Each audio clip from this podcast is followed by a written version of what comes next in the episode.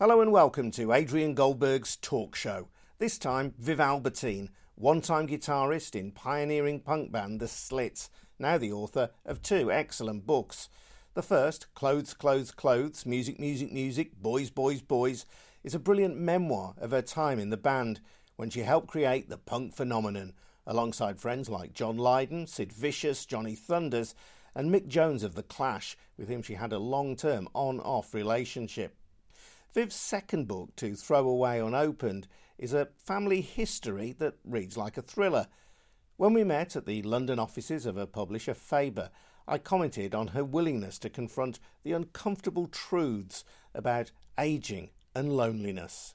I just don't like to shy away from anything really. If I'm going to write something, whether it be a song or a book or whatever, I have to tell the truth as far as I can get to it. You can never get completely to the truth. And I also think it's quite interesting playing against. See, not all authors are known as a sort of personality. I'm only known a little bit as a personality, but it's a girl from a guitarist from a punk band. And it's quite interesting to play against what people think is cool. And you know, I in both books I try to really undermine the the feeling that anyone's better than anyone else, or you have to come from anything special to kind of make something of your life or attempt to make something of your life. And um, so, talking about aging and being alone is all part of my strategy to sort of deconstruct any sense of coolness I have around me and anyone has around anyone else. you aren't quite self lacerating at, at, times, though, isn't it? I mean, self loathing maybe pushing it a little bit, but you are very hard on yourself. Yeah, uh, self lacerating, um, possibly even verging on self loathing, but it's something to do with when I was born, the environment and the society I was born into, the kind of family I was born into, you know, working class, one parent family, born in the 50s, it was not you were not considered really, um, you know, a sort of useful member of society to be a working class young woman. It, it all sinks in. You know, there were no girls on TV. There were hardly any girls in anything. I didn't know of many female writers. I knew of no hardly any female artists. You know, it was there were no role models. It was it was all subconscious. You know, partly it's society, partly it was my class, my gender. I think it all added up to sort of self-loathing. I think girls and boys more now still have it. I mean, let alone capitalist society and consumerism and body fascism, it, it's it all adds up to it, and I could probably you could probably trace it all back to patriarchy and capitalism, really. You touch on that in your first book, in Clothes, Clothes, Clothes, Music, Music, Music, Boys, Boys, Boys, in that you talk about how music and the Beatles in particular, John Lennon, is a massive turn on for you in terms of cultural awareness, but all of your early pop heroes were men. Yeah, I mean, it would have been so great if there had been women that could have inspired me. I, I had no idea a girl could play an electric guitar. I mean, not only physically, but culturally. It, it didn't even come into my head. Like, you know, I wouldn't think that back then that a girl could have been an astronaut. I, I didn't think I didn't even think of it. So it's quite amazing I ended up doing something that I was completely unconscious that a woman was allowed to do. So that's massive, I think, to you know, in the seven, to have gone from someone who was mad about music, music sort of saved me. Music was my teacher, to end up being someone who was part of you know music, music. and I won't say music industry because the Slits weren't part of the music industry. They didn't want us, but um, and that was no bad thing. But um, yeah, so I think the first woman that really stuck out to me was probably Yoko Ono, and that was John Lennon finding himself a very interesting woman, talking about her a lot, singing about her, her exposing her to us youngsters. Um, she was, you know, vilified in the press, as you know, and uh, but the young girls were really taken by her. When did you actually think, you know what, I can pick up a guitar then, and I could be this thing that I don't see out there? Um, probably about 1975, 1976. So I was about 22, which is late to have grown up with no thought. And, and none of the slits had any thought that they could be in a band growing up, whereas all the other bands around us, the boy bands, in the Clash, the Pistols, whatever, had all grown up with role models and had all posed in front of the mirror with a, you know, a tennis racket at home and a hairbrush, and had all had someone to follow. Now that made our progress later and slower our abilities not as honed, but at the same time, it made the slits a complete one off. We had no habits, no sort of, you know, old tropes that we just copied from before. Everything we did, we were very aware of, and we talked about how we stood, how we dressed, how we played um, the, the chords, the chord progressions, the tone of voice, the um, language we used in our songs, every single thing we broke down. Yeah, because I mean, I, I was, I'd done sociology A level, one of the first people to do it as a new A level when I, I was at school, and I'd been to art school and I'd become politicised, and I sort of brought that to the slits. Yeah, typical girls. One of your best known songs is actually the name of the sociology textbook, isn't it? Yeah, yeah. It's a. I can't remember how I stumbled stumbled across that textbook because don't forget there was no internet at the time. But I did come across an, um, a textbook in a second-hand shop called Typical Girls, and you know I was bored. I was living in a council flat with my mum in my tiny little room, and I just sat there. I just thought it was a great title and sat down and tried to write a song about it. You know, and and it's kind of taking the Mickey out what being a typical girl is, what's expected of you as a girl in those days. And you listen to those words now, and it's it's not really moved on. You really don't think things have moved on for, for girls and for women since then? Um, well, it's just thinking about that song, you know, and talking about how you're expected to, you know, you worry about your body and uh, your skin and not being too forceful. I mean, it's it's still all there. I mean, of course, things have moved on, but in some ways they have gone backwards. So. Uh, I'm shocked about that because actually at that age I presumed that life was like a graph and in all ways humanity gets better and better and better. And women's liberation, as it was called then, would you know just be on a graph going up, as would kindness and you know awareness, etc. And I'm just amazed to have found out, you know, 30 or 40 years later that of course it doesn't work like that. What's happened? Why not? I don't know why not. I'm not a historian, but I'm just interested in the mm. fact that life doesn't just get better and better and better. It does hiccup, have hiccups. So you talk about discovering the idea that you could play a guitar. You, it could be you in the mid 70s. But how important then was punk in unleashing that and giving you a vehicle to get on stage and have a platform? Yeah, well, you've just made a classic mistake that people make as if punk existed when I picked up a guitar we between us, us few people, made punk a thing, which wasn't even called punk till it was all over anyway. So it's not like there was a scene that existed called punk where girls played guitar. There were a bunch of people I met, and between us, we sort of fed each other's minds and got got got on each other's nerves and were very strict with each other about what we thought, and that has later been called punk. I, I don't know. Do you know what I mean? It, punk didn't exist. But in a sense, then you made punk, or you were part of the yeah. making yeah. of punk by doing what you were doing without it having a yeah. name. But so many people say, "How did punk help you do what you did?" It, it didn't. We made it, and I think that's important for other young people to know now. You know, because there's that saying going around: "If you can't see it, you can't be it." But we couldn't see it, and we made it anyway. So even if you can't see it, you have to make things. You have to change life for yourself to make it work for yourself. You know, if yeah. you've got if you've got you're lucky enough to have enough capacity in one way or another to do that. Yeah, know? but you talked about the importance of role models or the, the lack of role models that you had. The fact that you didn't have those role models ultimately didn't hold you back, didn't stop you doing. You you were going to be your own role model. No, it, it did hinder us. It hindered us in terms of time. We got there later. It hindered us in time in terms of our ability. Eventually, because we came together and we were like a gang, we did spur each other on, give each other confidence. If we'd been on our own, it wouldn't have happened, you know. But we did all find each other, you know, the funny way that people do find each other and spur each other on, and, ma- and we made ourselves bigger than we were as individuals. You know, the band was better than us as individuals, but yeah, it, it did hamper us, and I, and I was very aware, looking around the male groups, how they were written about much more readily than they were we were they were played on the radio. We weren't. How people didn't understand our music because they hadn't heard girls make music before.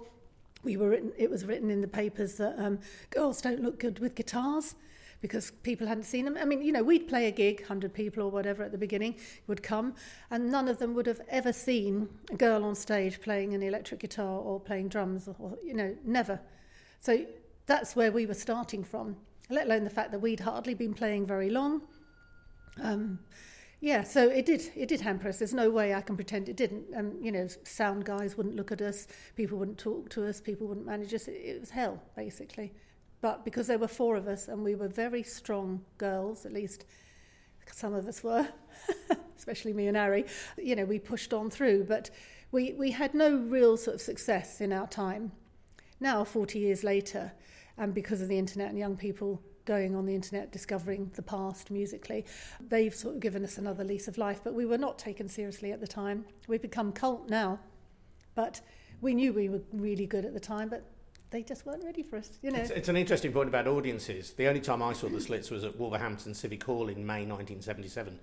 Only the second gig I'd ever been to, and uh, you were on the bill with the Clash, with the Buzzcocks, and Subway Sect, but you were first on, which doesn't help, I suppose. But throughout that gig, you were assailed with spit, which of course was the fashion at the time, but jeered and booed pretty much all the way through the set. And I'm guessing that was quite common at the time for your gigs? Yeah, we were jeered and booed and spat at on stage, off stage, on the streets, on public transport, in shops, by you know, by people who ran ran the world. You know, doctors, dentists, teachers, everyone hated us. I mean, there were just a few, small bunch of people that we knew who, um, you know, male and female, who treated us like normal human beings out of the whole of London. And uh, I suppose at the time, though, you must have been particularly disappointed because I, I, take your point about you know punk didn't exist. You you helped to create it, but there was supposedly anyway an open-mindedness, and there was an open-mindedness amongst some members of the audience. John Peel played your tracks as well, gave you sessions, but clearly that message wasn't something that everybody bought into. A lot of people just didn't get it. No, I mean you know things that are different and stand out, they take time to be absorbed. And there's that American saying, you know, the first ones through the wall get bloody. And we got bloody because we were the first through the walls. It, it, it didn't matter because it made what we did so great. But it was annoying from a personal point of view because we could see these bands around us who just played 12 bar rock formations and, you know, posed like the Rolling Stones and they're still considered radical. I won't name any names. Oh, go on. no, and they're still considered radical, and they weren't, and we knew they weren't, and we knew we were something. Our songs were good. What we did was great, and what we were doing, sort of, you know, socially was fantastic, but. It's just a bit of a bore when you can see other people are going to take 40 years to catch up. I mean, you see the McDonald's ads now, they're completely ripping off the Sex Pistols cover you know, the torn paper, the, you know, electric yellow and pink. And I thought 40 years later, McDonald's still think they're being radical by using that artwork. Paralleling, never mind yeah, the bollocks. Yeah, yeah. yeah. so it's just a bit yawn. I mean, I'm, I'm a bit cynical now, I'll admit it. I, I'm cynical about music, I'm cynical about art. And, you know, people jumping on bandwagons, all of it. I, I've, I've just been so much at the heart of the wrong end of that that it, it does damage you, you know, to be treated like shit for so long. There's an interesting uh, story in your first book, just to reflect that, about the photographer who was assigned to you from Island Records, who had a very clear plan about how you should look and how you should behave as a female act on the label. Yeah, so we just signed to Island Records and you know, it would be our first album, our first official photographs and everything. And this was typical. He was one of many, mo- most men we came across he was assigned to us and he wanted to put us in pink ripped plastic mini dresses with um, a big fan blowing our hair. Now, luckily, we'd managed to get a deal where we had full artistic control. Now, how we hell we got that past them, I don't know. But still, it was a terrible fight, and he tried to get me thrown out of the band. Luckily, Dennis Bovell, the um, producer, stood up for me and said, "Without the slit, Viv, there is no slits, you bloody idiots." But um, and this was all because he wanted, you know, and I fought him putting us in pl- plastic dresses with the wind machine. But that was everywhere we went. That was everyone. you know, and, and. And, and that album, the, the album produced by Dennis Bovell, Cut, was extremely well reviewed, I think, by the music papers. I think by then, at least, the music critics had caught up with you. You had a, a minor hit with I Heard It Through the Grapevine. Then Return of the Giant Slits, which I think you think was an even better record and then you dumped. Yeah. Now this is the thing about Britain at the time, without Britain without an internet, a very small island, you know, one, two radio stations, two music papers. That's why, in a way, I've realised that sort of popular culture, um, youth culture, subcultures in England have been so strong. It's because things move quickly through the country, and also they get a little bit of you know sort of airplay or whatever and then move on to the next thing. It's not like america where american can absorb band after band you know music genre after music genre. You can tour around the states it can take you a couple of years. There's room for you to grow old keep a loyal audience. There isn't room on our tiny island. So basically the next thing came along. New romantic. Yeah new romantic or whatever it was. And it was a bit more palatable and pretty. And um, that got on you know they, we, we couldn't get on tv they wouldn't show us. They thought we well, how we looked it's so hard to say in context now but it's important to understand context. How we looked was an absolute affront to mankind.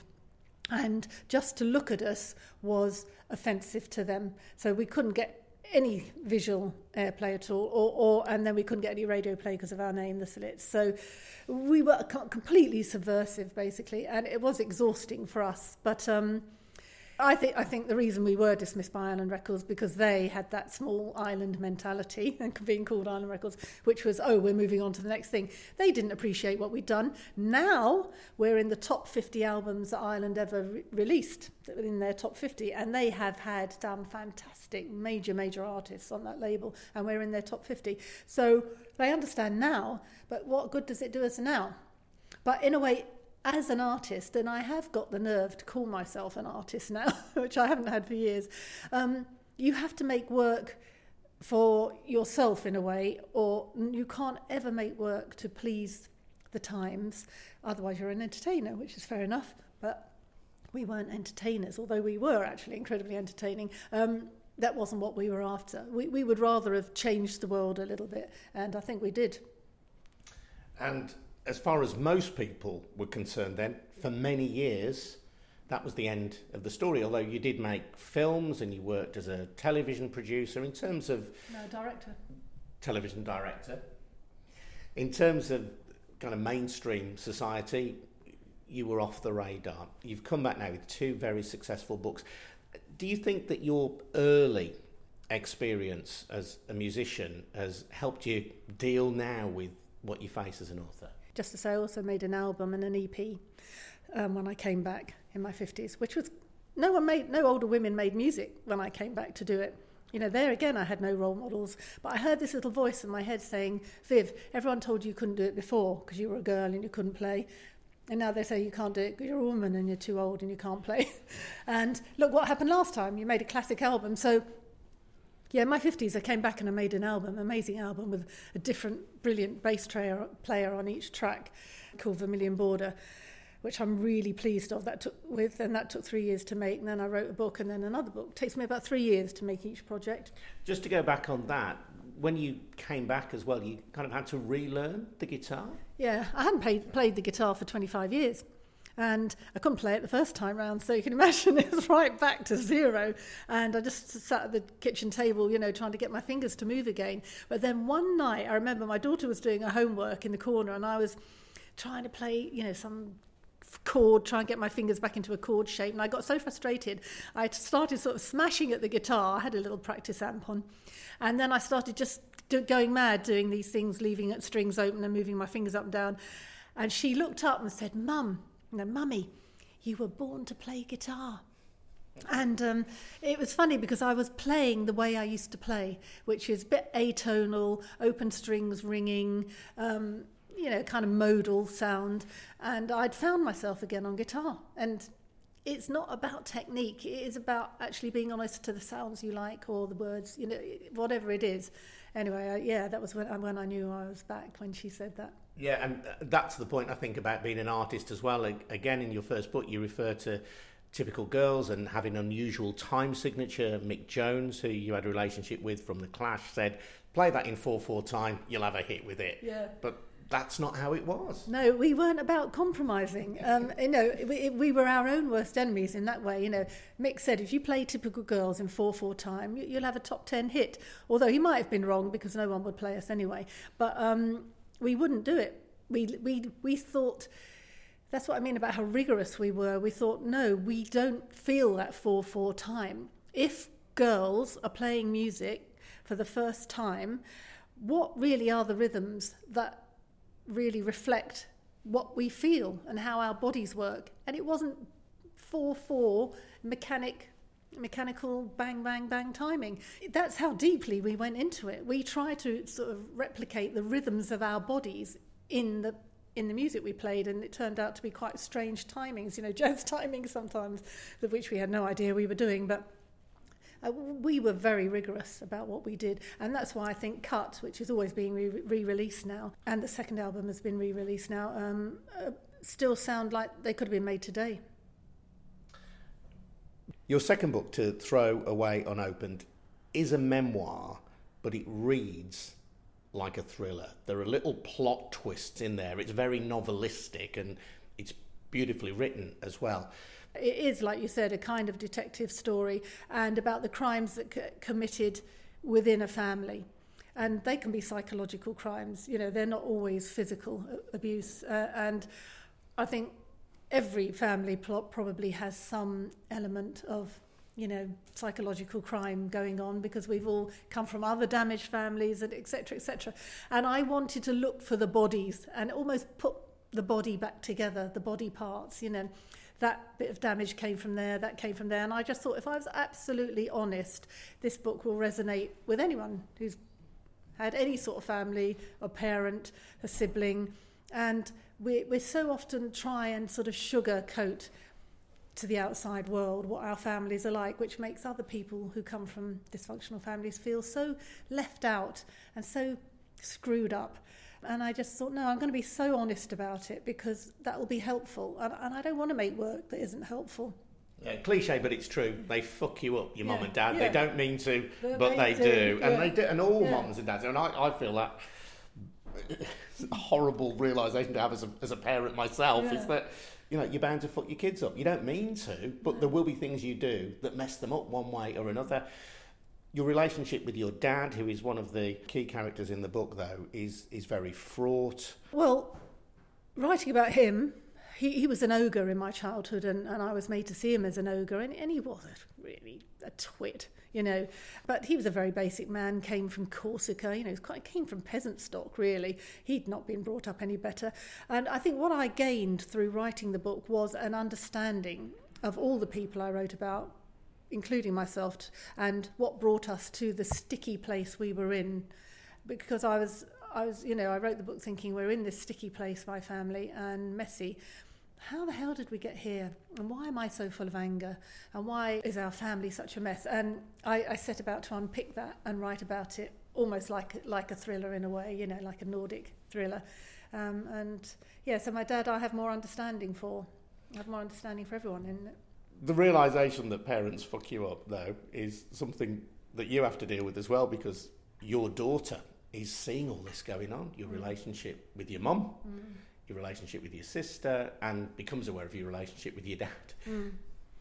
Yeah, um, I, obviously, as we all do, feel, and probably more than in my mother's generation, feel quite great responsibility towards my daughter and more awareness, more awareness of children's mental health, etc. I mean, I think she was, my mother was brought up in quite unaware times. And really, it just makes you feel even worse. about the damage you, you are, like you said, you know, bound to be doing to them. Um, I, I tried to keep my daughter very much out of the book, thinking I protected her, only to sort of realise as she got older that she was being affected by it because friends read the book or they read the book before they really knew her and her family was being talked about. So I've screwed up again. You know, I thought I'll be honest, I won't be like my mother. You know, my mother's generation very much uh, very secretive. They're known to be such a secretive generation. They you know, they had to keep appearances up and everything. We don't have to do that so much. And I thought, I'm not going to be secretive with my daughter like my mother was. And I've said too much to my daughter. I've gone the other way. So, uh, you know, you can't help but fail, I think, as a parent. Viv Albertine, thank you. thank you.